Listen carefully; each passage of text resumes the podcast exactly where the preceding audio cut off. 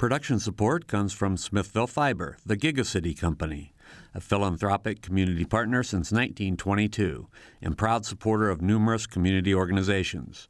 More information at smithville.com. And School of Public Health Bloomington, Public Health Reimagined, addressing 21st century health challenges with a multidisciplinary approach to disease prevention, health promotion, and enhancing quality of life publichealth.indiana.edu.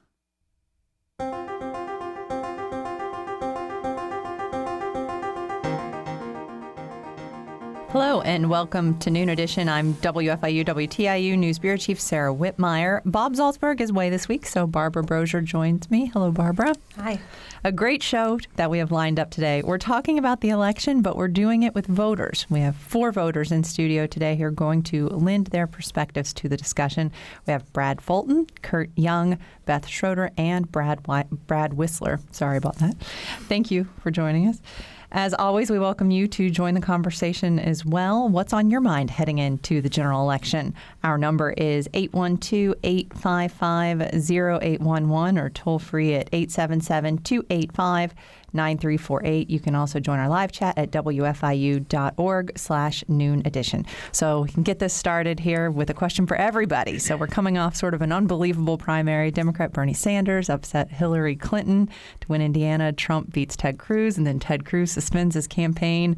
So I'm just wondering when is the last time you can remember so much attention, so much focus being put on Indiana in a primary? Get started move this. Yeah, well, I, I love it because um, I have family in North Carolina and family in California, and everyone was talking about Indiana. So we were the center of attention and, and really pivotal in this uh, primary season. So that was great to get the attention. Uh, the attention's nice, but I, I just I haven't seen uh, anything like this uh, in quite the number of years I've been voting. So it's uh, uh, most often, Indiana is an afterthought, and uh, things are are already de- decided by the time it gets here. So it is interesting. Yeah, certainly. This is the, the the first time we've seen this kind of attention on Indiana in a very long time. Uh, I, I too have friends in other states. I have some friends that just moved from Indiana to New Hampshire and thought they were going to catch all the action. Turns out uh, they were wrong. We we had uh, the, apparently the more important uh, vote here in, in Indiana. But um, yeah, certainly I've never seen anything like it. I think we're ready for the theatrics to be over, though, don't you feel that, that let's get to some policy and get to some serious issues and, yes. and kind of be done with the uh, schoolyard tactics? Sure. There, there was so much focus put on Indiana's primary that wasn't intended from the beginning. And then, so in, in the days before the primary, when all the campaigns were sort of doubling down on Indiana, did they say anything that really changed your mind leading into the to the primary voting day? Kurt was, yeah, go ahead. Um, didn't change my mind. I, it awakened me to some things that I was unaware of. Uh, my interest in certain candidates didn't change, but um, uh, the those people that hadn't been formally recognized, um, you know, usually there's a disproportionate number of people that are voting. Older people, uh, higher incomes, uh, white, very partisan people are generally who are voting. And, and now we have people that are going to be voting that have been registered before, but they found voice in the Republican Party. And so we've got a, a different set of, of agendas and policies. And um, I think that's been a real wake up call for America to hear those people and uh, learn from them. Yeah, I think um, kind of related to that, the the uh, the Trump supporter that confronted Ted Cruz um, the Southern Indiana Trump supporter, and the interaction that was played on on TV and social media just struck me of you know this is the broad range or spectrum of, of voters that are out there, and just that interaction sort of highlighted that for me, and it was in you know in in our backyard in a sense. Were any of you able to go to any of the rallies or the campaign stops? No. No. no.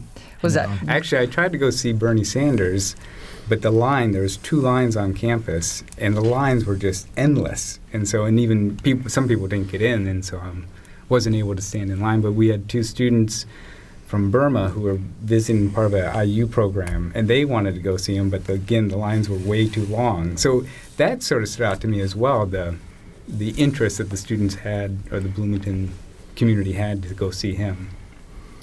How would you say you're feeling um, at this point about the election? We've heard from a lot of people who are feeling fatigued or frustrated, and does this extra emphasis on Indiana play into that at all? I feel dirty about it. Uh, to your earlier question, there was really there was nothing that the candidates said that changed my mind, but the way that things played out definitely changed the way that I cast my vote. I, I was a, a, John Kasich supporter for the entirety of the election and have been for years, but when it came down to it, I ended up voting for Ted Cruz simply it, to, in, in, a, in, an attempt to. Uh, you know, force a contested convention and, and, and stop Trump. I don't don't care for either of them really, but it, it, seemed like you know the way things played out, that was the only option that I had. Mm. That voting for Kasich would have been inconsequential. Turns out my vote was inconsequential anyway because Trump won by such a large margin. But um, it was really uh, the first time that I think I had I didn't vote my conscience in, in an mm. election, and it was uh, it was a tough choice, and it still doesn't sit well with me. Um, but had to do what I had to do, I guess. But you voted, and you know we're hearing from a lot of people that are starting to um, retract from the process mm-hmm. because they're exhausted and they're tired of the rhetoric and the style and the harsh words. And we just can't lose sight of the effort it takes in a democracy. It's hard work. And this one is hard work. Um, you know, our IU basketball men and women's team don't walk off the floor when the referees, referees aren't in their favor. You know, you don't give up the game. And we've got to stay with this all the way through. Every election is very important, and I think we can all encourage every voter to go the distance on this one. Kurt, what are you hoping to hear from the candidates at, at this point?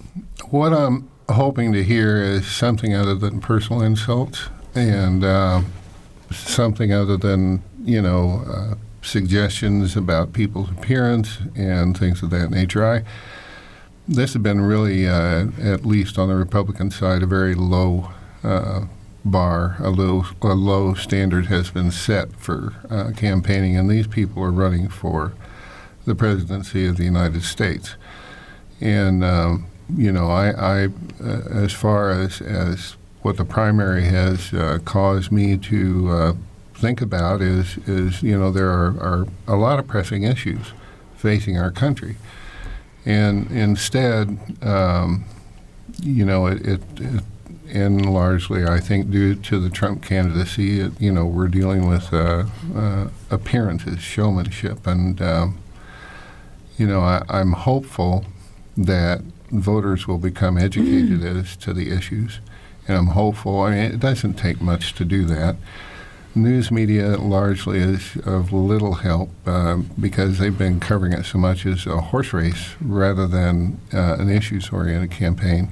So, you know, it, it, will take a little bit of uh, reading and going beyond who's got the percentages in the polls, but what I want to see is some discussion of some important issues. We've got um, right now two wars going on that we're involved in.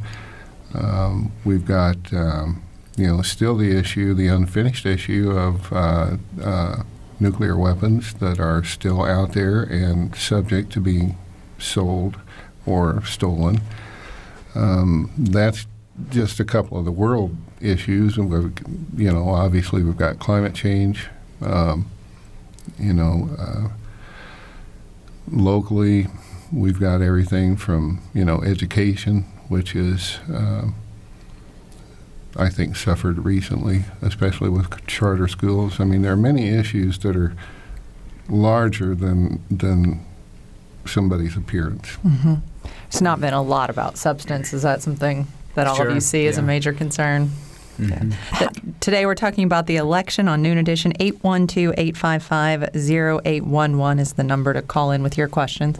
Uh, when you aren't hearing a lot of the, the topics being talked about that you're really interested about or concerned in, how are you all forming your own opinions and sifting through all of that rhetoric that is all over the news and, and the internet?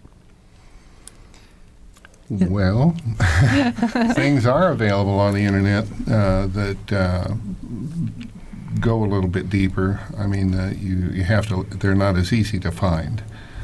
Um, there are um, magazines uh, that cover things in more depth. You know, without advertising for any individual magazine, but you know, it's it's a matter of, of looking at different sides of issues and um, you know trying to, to come to a, a, reasonable conclusion on you know who you might support. Um, Two examples that come to mind for me is uh, recently heard John Kasich speak with the Commonwealth Club in San Francisco, and it was a um, not highly publicized or charged uh, debate of any kind. It's just him talking and, and fielding questions from a fairly liberal audience, a progressive audience, and so that was helpful. Uh, similarly, I listened to Bernie Sanders when he spoke at Liberty University, and again, juxtaposing two different perspectives. And I was most interested not in hearing Bernie Sanders speak to his his own choir, the progressives, but to speak to a highly conservative um, group and to see how he would address them and how he would try and uh, make connections with them. And so those types of formats um, give me more insight into the candidate versus ones that are debates or ones where they're just speaking to their own audience. I think this is the sort of the double-edged sword of the internet, right? You can find uh, what most people are going to see on your Facebook feed are the just uh, you know the memes that aren't going to tell you much of anything. They're mm-hmm. just going to get you fired up. But if you are willing to spend a little time, you can watch the entirety of, of every speech or every interview any mm-hmm. candidate's given. If you're willing to, to put in the time, you can really uh, dig deep on the issues sure. and, and and even get a glimpse into you know what they're really like, not just uh, in front of a crowd. Exactly. Yeah. And Barbara, I pulled up um, Hillary's website and Trump's website and put them side by side, and you can go down through the issues.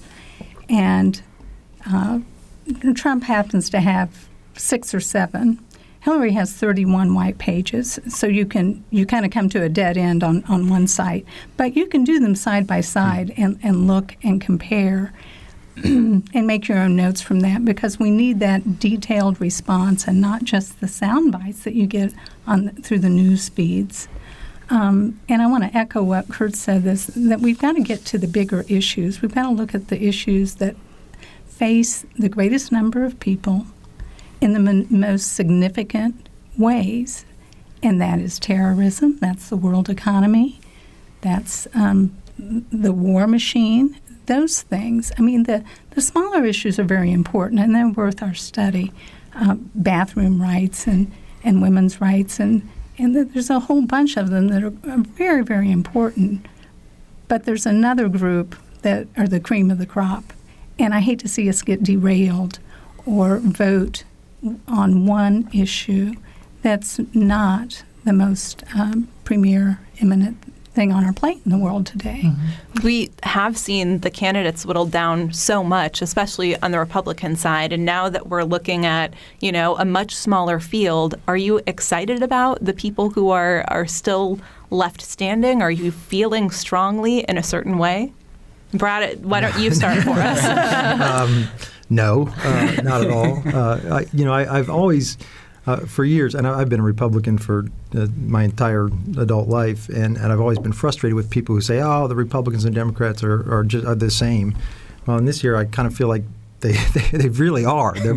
Both Trump and Hillary are saying the exact same thing, which is government can solve all your problems as long as you put me in charge, and that's the thing that's missing from the debate has been for a while is actually debate about what's really is the, the proper role of government, that what should the, the size and scope of government be. And I think hopefully the silver lining in all this is that maybe a libertarian will finally make the debate stage in this fall election and will actually have a debate about that instead of just who can pander to, you know, whatever your favorite wedge issue is. So you'd be mm-hmm. willing to switch to libertarian if, if Oh, I already have. I, wow. I'm going to vote libertarian this fall. There's no doubt about it. Hmm. Well, that's interesting. Um, so we you sort of mentioned how the candidates have been whittled down, but I mean, how did how did we how did we get here? What do you think the message has been from? Bernie Sanders is, is still in the race, obviously, but Hillary Clinton is, you know, it seems highly unlikely he would be able to be here. But how did we end up with, with these two, with Hillary Clinton and Donald Trump as the front runners here? And Brad, go ahead. Well, I think what, what really stands out to me is, in a sense, Trump has always been Trump. There's nothing new about him. What strikes me, or what's new, is that there's over 10 million people in the U.S. primary voters who have voted for Trump. And so that's just it's that's the new news. Uh, Trump isn't new, but it's it's sort of the eye opener of like, okay, here's uh, a very substantial uh, number of people out there that are resonating with his message or certain aspects of his message. And so, in a sense, um, that needs to be addressed or acknowledged or sort of wrestled with of like these are real voters. These are, this isn't just a media campaign that Trump has trumpeted up, but it's over 10 million primary Mm-hmm. voters. And so that's something that what's going on in these communities that are driving these types of responses. A- And Beth, it, when you were talking about terrorism, I from folks I've heard from who are who support Trump, that is something that I feel like they kind of get behind. That his saying that he's going to go in and you know kick ISIS's tail. I'm paraphrasing, obviously, but um, it seems like that is his plan. They they do people do buy into it. I, I don't know on his website how fleshed out that is, but Well, he has a, a hawkish uh, policy base. Uh, he went to a military school as a young man. Um, he's pro gun, he carries a gun. Um, he uh, he's spoken openly about his willingness to be commander in chief uh, and looking forward to, as he said, the war games.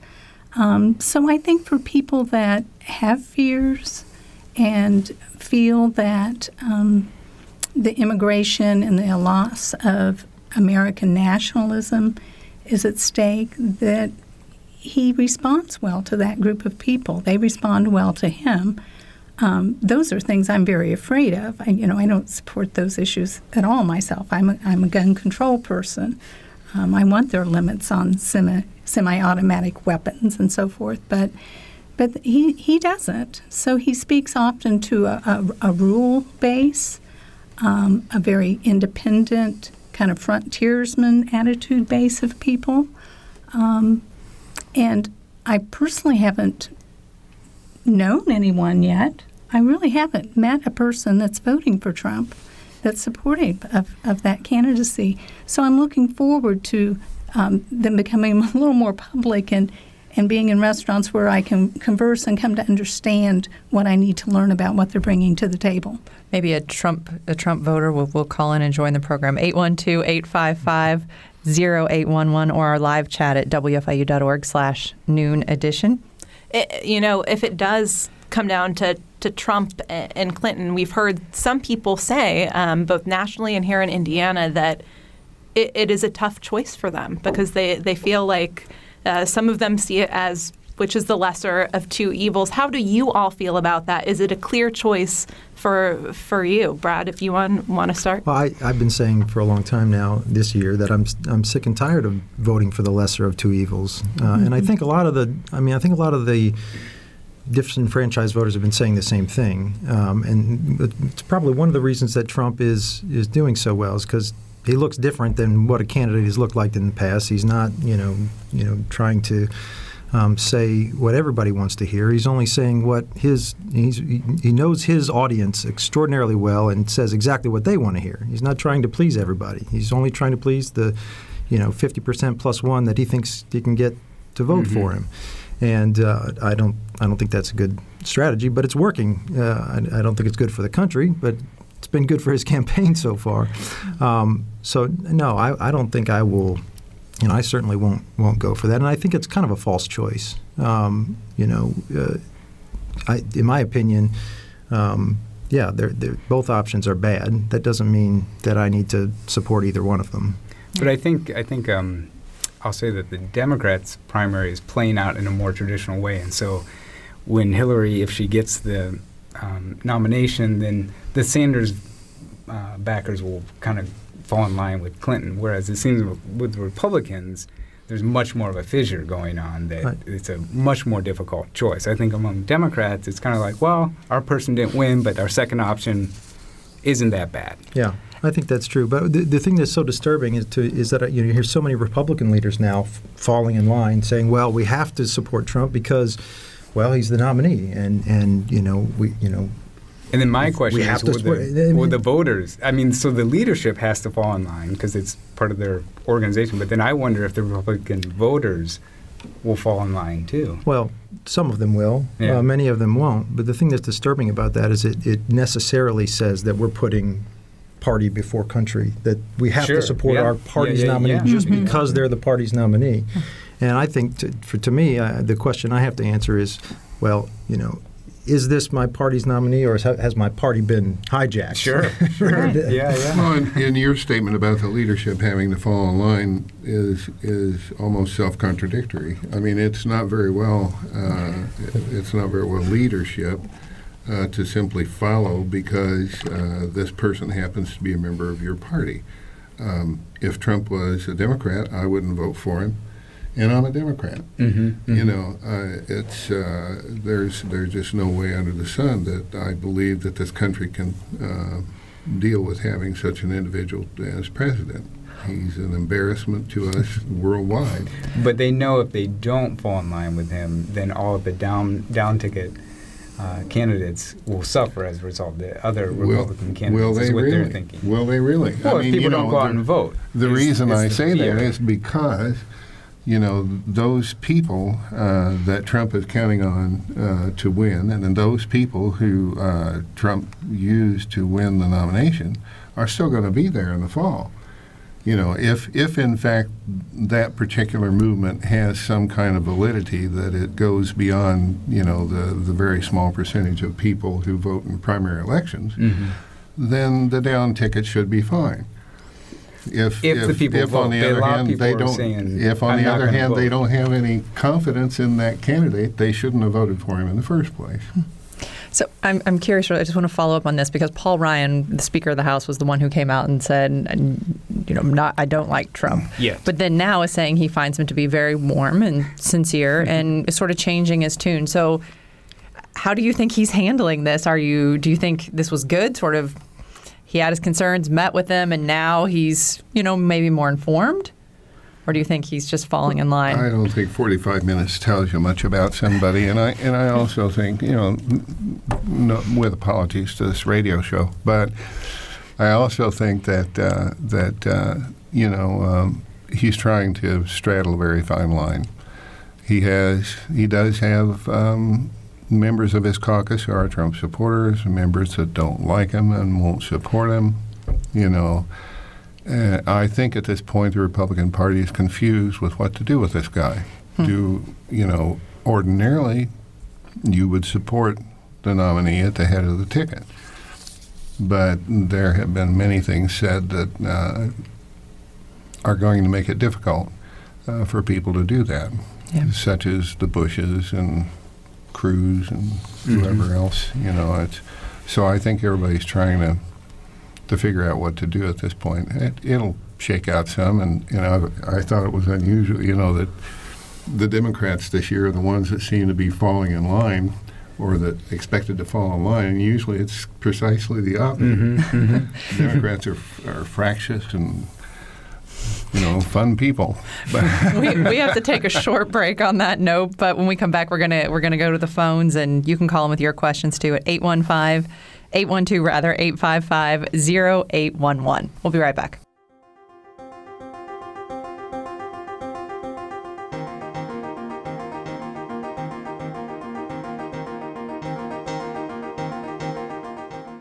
This is Noon Edition on WFIU. Production support comes from Smithville Fiber, online at smithville.com, and IU School of Public Health Bloomington, online at publichealth.indiana.edu. WFIU News covers South Central Indiana and the state each day. You can read news throughout the day as it's posted on our website at WFIUnews.org. And you can pick up a digest of all the top stories. It's like a newspaper delivered to your inbox each weekday afternoon. It's a free and easy way to stay on top of not only the headlines, but also the in depth audio, video, and print news stories you can't get anywhere else. Subscribe right now at WFIUnews.org.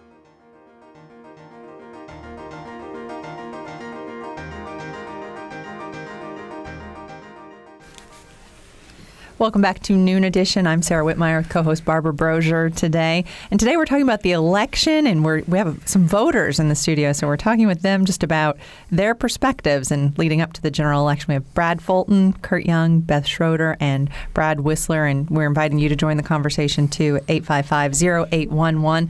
We do want to go to the phones now. Deborah from Bloomington has been waiting patiently. Deborah, go ahead. Hi. Um, I just wanted to express some serious concerns about the voter suppression and election fraud that we've seen this primary cycle. Um, I think it's been most publicized in Arizona and New York, although I saw something today that Baltimore voters have been disenfranchised as well. And I was just interested in a response from the panelists as to your thoughts about the problems and how we should respond to that nationally uh, with so many voters being uh, disenfranchised from the process. Thank you, Deborah. That is, it does feel like we're talking a lot more about the process with candidates such as Bernie Sanders and Donald Trump in the race. They're really raising a lot of te- a lot of attention about issues. Well, if I may, I think that they should get rid of voter ID. I think that they should do everything they can to make it as easy as possible for people to vote. The idea of voter fraud, in-person, you know, misrepresentation of your your identity is uh, it's it's just a red herring. I mean, there have been very few, if any, uh, documented cases where that's been done. It would not be an efficient way to uh, influence an election anyway. Um, you know, under these particular circumstances, the only thing I can see is that it creates just one little additional burden, small, but it's there uh, for for um, uh, people uh, in order to exercise their right to vote.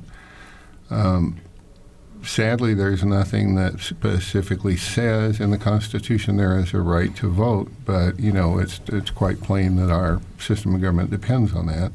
I would like to see a national statute that would um, essentially be like the Voting Rights Act of 1965 that would outlaw such things. Uh, you know, unless the state could show that there is a compelling need and, and a, an existing problem, rather than some theoretical "we're here to uh, determine the uh, uh, or to try to make sure that the elections are are fair." I mean, it's been a um, a rather transparent attempt by one party to suppress the number of voters of color people with uh, lesser incomes, and um, those voters tend to favor the other party. One, so. I think, I mean, a concern for me with voter suppression or voting laws is that it disproportionately affects certain populations of people. When you talk about low income or uh, immigrants, but also elderly. So, like some of the voter ID laws require a birth certificate, and some some people grow who were born in rural counties don't have their birth certificate and don't have it on file, don't have any record of it. And so even certain populations that we don't think of being affected by these voting voting laws are disproportionately adversely affected by these voting laws. I saw Beth, you were writing some things down. Did you have opinions on this one too? Sure, I do. uh, also, the redistrict, redistricting that occurs, especially during midterm elections, when only about 30% of the registered voters come out and vote, things get changed. Those lines get redrawn, and they're redrawn frequently to reflect the um, ruling party's strongest interest in the highest voter turnout. So the lines will be redistricted to uh, support where the highest voters are, and then they're catered to. The, the officiants then go and meet those needs. And so it further restricts a certain group of people. So it is a problem. I, I think it's probably more state statutes that are causing this than national. But Kurt, being our t- attorney here, may be able to speak to that more than I could. well, the redistricting comes every 10 years with uh, the new census. And um, traditionally, it's always been uh, the party that happened to control the state house at the time uh, that got to draw the maps. Uh, you know, frankly, there's no reason that an, an, independent commission can't be set up to, to do the same job. The, the caution there is it's, it's the same sort of situation where you have um, in theory, the, the appointment of judges, removing judges from the political process. It doesn't. It just simply means that the political process is in many fewer hands. So, you know, I think a, com- a, redistricting commission is not a bad idea in concept. It's how to ensure that it's not going to do the same thing that legislatures do right now. And the one good thing about having a legislature do it is at the very least you can can you can directly vote for those people. Uh, an appointed commission, not so much. So I'll offer probably an unpopular uh, opinion on this, which is I don't think we can have it both ways. We can't simultaneously shame everyone into voting and saying everybody has to vote, and and then and then lament the the the outcome that we get when people vote based on the whims based on what they read on their Facebook feed, right? I mean, it, it is. It's the same thing. What gave us Donald Trump is uh, encouraging people who are voting just solely based on um, a, a, gut feeling or even their, their anger, perhaps their worst feelings, to, to get involved in the election. And I, and I don't I don't think we can have it both ways. Um, I, I think if someone is not informed and doesn't want to vote, that that's a choice they should be able to make, and we ought to let them stay home. Uh, it, it, everyone should have the right to vote, and we ought to prosecute people who interfere with the election process, uh, and, and it'll, it'll, be a serious crime. The unfortunate thing is that it takes so much effort to put on an election that local governments don't have the resources to simultaneously police those elections at the same time. Um, we need to figure out a way to, to do that because what what I think we want is willing, eager, informed voters going to the polls and with no uh, impediment in their way. And instead, what we get is, you know, just the insiders or the people who are so angry they're wielding their pitchforks coming to the polls. We got a comment from a caller saying she does not believe all Democrats are going to fall in line, and she thinks the Green Party will also be a major player. Well, I'd say proportionally, the Democrats have their their second option uh, is much more viable than than in the case of the Republicans. So it's proportionally. It's it's entirely possible they won't all fall in line. I would just urge that caller and anybody else thinking about the upcoming election, do you really want Donald Trump's hand on the button?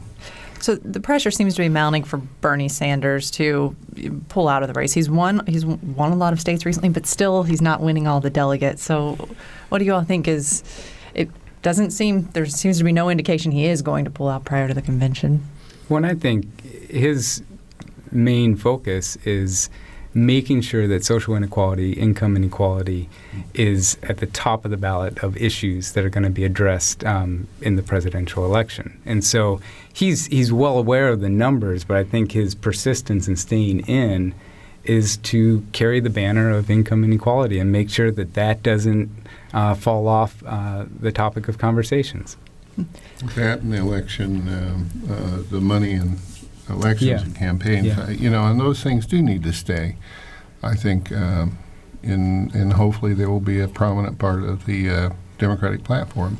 I believe that Hillary has responded in such a way to um, to give them more emphasis in her campaign. You know, it's um, I realize they have differences in the way they approach things, but uh, to suggest that income inequality and and and purchasing uh, elective elective office uh, mm. to think that that's not a problem that impacts our democracy um, is is I think to be blind. I think this is one of the most interesting storylines of, of the primary that wasn't really uh, talked about that much as to how the Democrat superdelegates have had such a huge role in, in this election. If, if there weren't for that, you know, we'd have a much closer, closer race. race yeah. And and it's specifically because Republicans don't have mm-hmm. super delegates that it's that this race is over. Mm-hmm. And uh, if mm-hmm. Republicans had, had set up their system the same way the Democrats would, um, we, we wouldn't have a presumptive nominee yet. Mm-hmm. Uh, mm-hmm. how do you feel? We've heard a lot about delegates this this time around from the candidates. Some saying, "Hey, it's stacked against us here."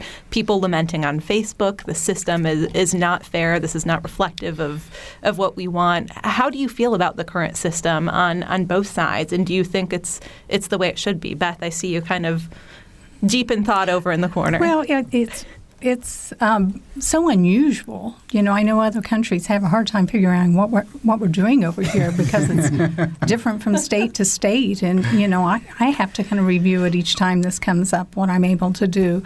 Um, I, you know, what I'm interested in in it's the policies being brought to the forefront now, and that the delegates going into the convention understand what those policies are and that when we move away from this, as Kurt said, this uh, this look about personality and style, and we look at the substantive issues and the credentials of the candidates.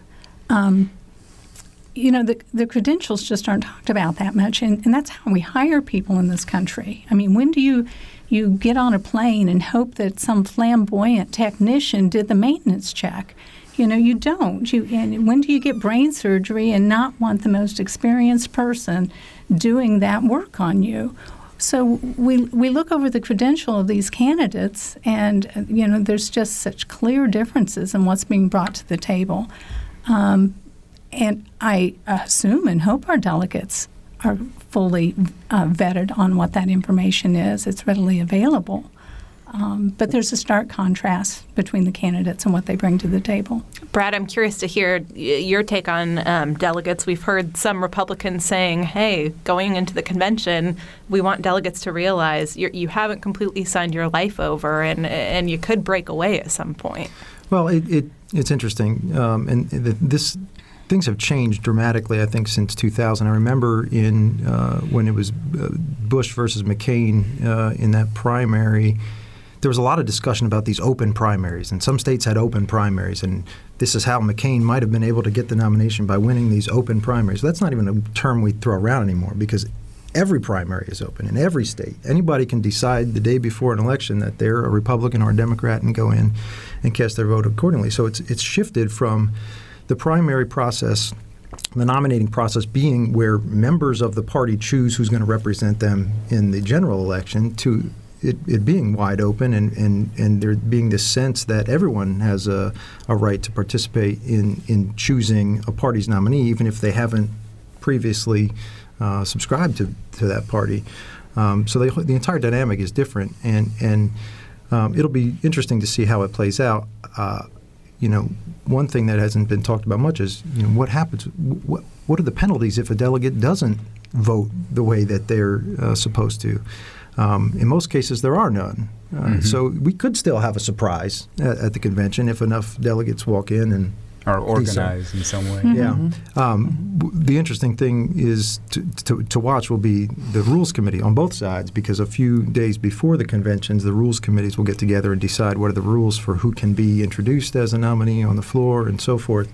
Um, and right now, on both sides, there's a lot of jockeying for position to see who's going to be on those rules committees, who's going to be able to set those rules, because they can essentially shut the door to other nominees if, if they control the rules committee, and that's I, where Trump's focus is right now. It seems like the fallout of that is a disillusionment amongst the voting public. You know, with the whole system, it's just sort of like this is just too complicated, and even sort of a, a withdrawal from the process of being involved. You know, I, I work with students at IU, and the number of students wanting to go into public service working for the government is going down and they want to go more into the social sector. They want to go into the nonprofit sector or social enterprise or something with a social orientation, but they don't want to be public servants because they see this this um, the mess or the complications or the gridlock or the paralysis that happens within government, and it's just unappealing. Mm-hmm. And I think that's going to end up being the big problem. You know, people not, you know, people disengaging, I guess would be the way to mm-hmm, put it. Mm-hmm. You know, because the answer to fixing this, if, if you think uh, there should be a primary and that people should be bound, the answer to fixing it is not to walk away from it because all you're doing is giving more influence to the to those who peddle it. You know, it's it's you know, and that's where I think Bernie Sanders had a very good point you know that in, in with the Citizens United uh, uh, decision by our Supreme Court, anybody can you know they they've equated money with speech. The problem now becomes with people walking away from the process, and really the ultimate decider is still the vote. Mm-hmm. But if you allow yourself to be just influenced by a 30 second soundbite or a bumper sticker, you're being a lazy voter. And in order to be an effective and functioning democracy, we have to at least spend the time to, to educate ourselves. so walking away from it is just going to make it worse. Mm-hmm. Mm-hmm. 812 855 0811. We're talking today about elections here on Noon Edition. We have um, an online commenter who wants to know what you all think about the local and state elections. I'm assuming they're thinking about the governor's race and the U.S. Senate race, the interesting ninth district race with Trey Hollingsworth winning. Throw it out there, Beth. Start with you. Mm, I haven't spent as much time studying that Okay. race. Um, Trey's been a surprise. Isn't he from North Carolina? Tennessee. Tennessee. Tennessee. and how long has he lived here? Well, it was a month before he Yeah. announced, wasn't it? Yeah, I'm not following the trajectory of, of how this has come about. So, Uh. I, so I oh oh we got the sign of money from from Kurt here.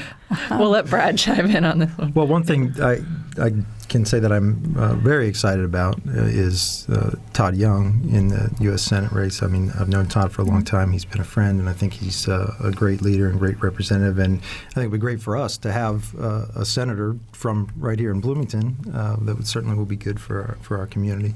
Um, the other races, I'm uh, certainly less enthused about. What about the governor's race? Scary.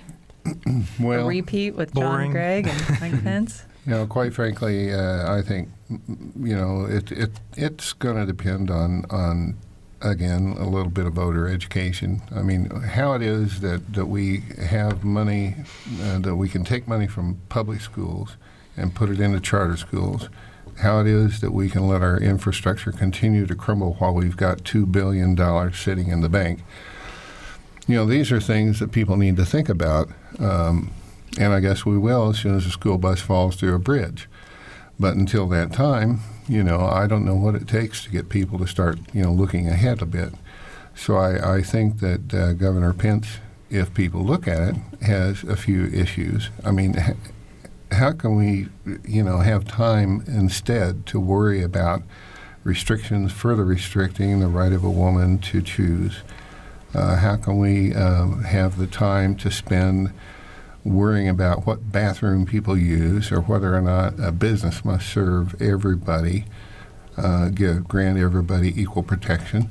You know, I. I don't. I appreciate that that social issues are great for driving wedges. Social issues are great for you know getting people all upset and and carry on. But in the end, we've still got the day-to-day things to worry about. You know, um, for the Congress, uh, I would like to see. I would like to know how the congressional candidates feel about the uh, people at the top of their ticket, and that includes uh, Senate candidate Young, because quite frankly, you know, this these are all things that uh, you know uh, impact anybody or should impact anybody's decision on how to vote. We um, we- Hill did a fine job here before. We moved here this this past summer, and um, I have an eight-year-old son, and we're driving around Bloomington, and he says, "Dad, who's who's Pence?" I go, "Oh, he's the governor." And uh, he says, "Well, why do they want to fire him?" because of the placards in the yards as we drive by. It says, "Fire Pence," and um, I was like, "That's a good question."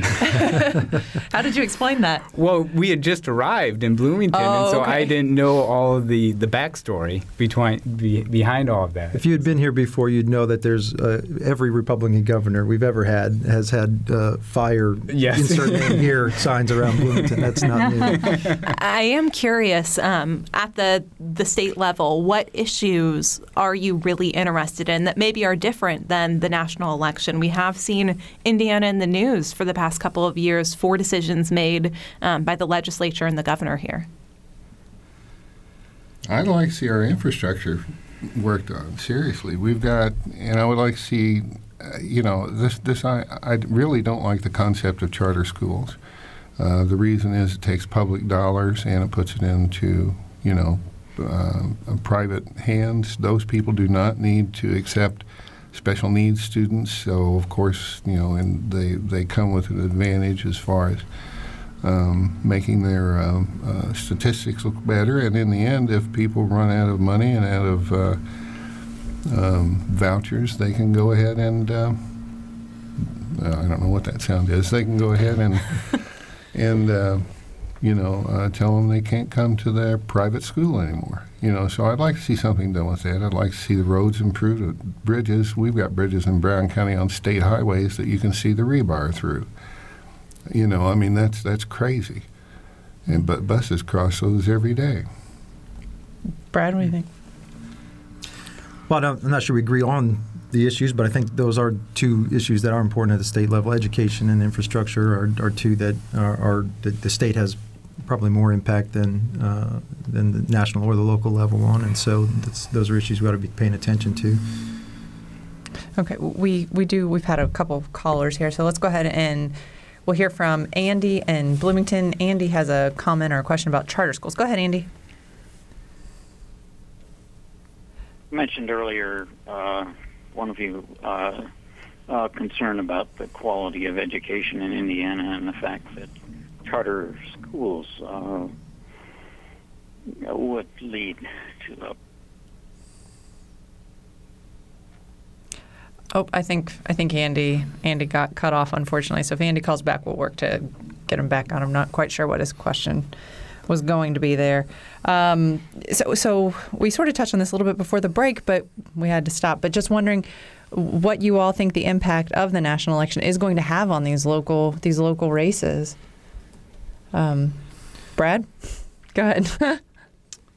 well, I, th- I, mean, the biggest thing for me is um, this this whole question of is um, on the Republican side, will the candidate Republican candidates local uh, and on up to the higher state level um, align themselves with Trump or not, and even if they do, will the Democrats um, call them out for aligning for Trump, or will that actually help the Republican candidate by aligning with Trump? So it's it'll be a very interesting uh, thing to watch in a sense of because it's it's un, it's unknown uh, what alignment with Trump will correlate with. For, for my part, what I've noticed in local races is that it seems that straight ticket voting is is de- declining, uh, as well as party, you know, identification. So, you know, it. I still think it has some effect. Um, I, am just not so sure it's got uh, a great effect. I mean, the, the, by that I mean I'm talking about the people at the head of the ticket um, influencing local races. Mm-hmm. I think it's got some, but it's okay. less than what it used to be. I think it's going to be very tough to avoid uh, taking a stance, um, particularly on the Republican side. I mean, uh, uh, there may be a, a, few candidates who are just um, good enough to rise above it and just stay focused on issues, but they're going to get asked at every mm-hmm. turn, mm-hmm. and mm-hmm. so it's going to be very difficult to avoid. I think strategically, you, if if I were a candidate, I think you have to go hard one way or the other. You you can't. Mm-hmm. I mean, you mm-hmm. can't be in the middle on on the issue. Um, so it'll be really interesting to see. I think it'll have more impact this year than it has in the past. I don't. I don't think it's typically we talk about you know coattails and you know will mm-hmm. people just ride in on those, mm-hmm. those straight mm-hmm. ticket votes. I don't think that's the issue this year. I think it's really it, your allegiance to the candidate is an issue uh, that mm-hmm. that will in, influence the or decision even, of voters. I think voter turnout. I think if, if, there's people who just say I'm I'm reluctant to vote, I, I, I don't know where to vote at the top of the ticket, and so they just abstain from voting. And it's hard enough to get people out to vote. And so if there's already that barrier of reluctance or ambivalence, then I think voter turnout could could suffer as well. Mm-hmm. We don't have a lot of time left here, and well, first of all, we'll go back to Andy, who who we do have on the line. Andy, go ahead with your question. Yes, I was concerned also about the quality of education in Bloomington and the state. Uh, as a result of uh, the dominance of, of charter schools under under the Pence uh, uh, administration. Could you comment further further on that? Well, I'm completely biased because my kids go to a charter school, a project school right here in Bloomington, which is a fabulous school, and it's been uh, just wonderful for uh, for my kids and for our family. So I'm a big fan of charter schools. Uh, clearly, there are not all schools are as good as uh, uh, as the, the, project school is, and there are other schools that that uh, uh with as with any system, there are people who will try to game that system. Um, but I think by and large, it's been uh, it's been a, a, very positive impact um, because you know they they uh, the, the, schools have to perform. They have to adhere to the same standards as other schools. Um, yet they have the freedom to um, deliver a very specialized curriculum uh, and meet the students where they are instead of simply um, you know following along with the playbook that uh, is set at a district level. And it's uh, it's it's uh, created a much more um, uh, I think a much a much friendlier environment for kids to uh, to learn. And uh, so I'm, I'm a supporter of it. Kurt, how about you? Can you respond to that? We only have about 30 seconds. 30 seconds. well, I, I don't particularly like it because it takes resources away from the public school system. And Indiana does have a constitutional provision that does require a, a free public education for all children. But, so, but they are public schools. How does, how does it take resources are, away from public schools when they, they are, are public but you schools? know they they can turn people down public schools, I mean, traditional tax supported public schools cannot. So, you know, uh, and I also think that that puts an extra layer, and, and uh, I couldn't tell you, and I wish that, that it would be investigated by the media, but I think it puts an extra layer of profit taking in it. And, uh, and I don't think that education is a for profit or should be a for profit activity. Okay. Unfortunately, that is all the time, but I can assure all of our listeners this is covering the election is something we are going to continue to do leading up to November. That is all the time we have. I want to thank our guests, Brad Fulton, Kurt Young, Beth Schroeder, and Brad Whistler. Thank you guys for joining us. And our producers, Sophia Salby, engineer Mike Pashkash, and Barbara Brosher. Thank you. I'm Sara Wittmeyer. You've been listening to Noon Edition.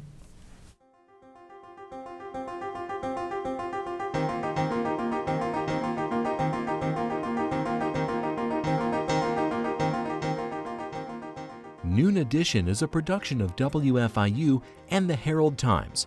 A podcast of this and other WFIU programs is available at WFIU.org.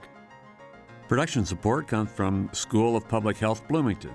Public Health Reimagined, addressing 21st century health challenges with a multidisciplinary approach to disease prevention, health promotion, and enhancing quality of life. publichealth.indiana.edu and Smithville Fiber, the Gigacity Company. Fiber Internet, HD, and digital IPTV in southern Indiana. More information at smithville.com.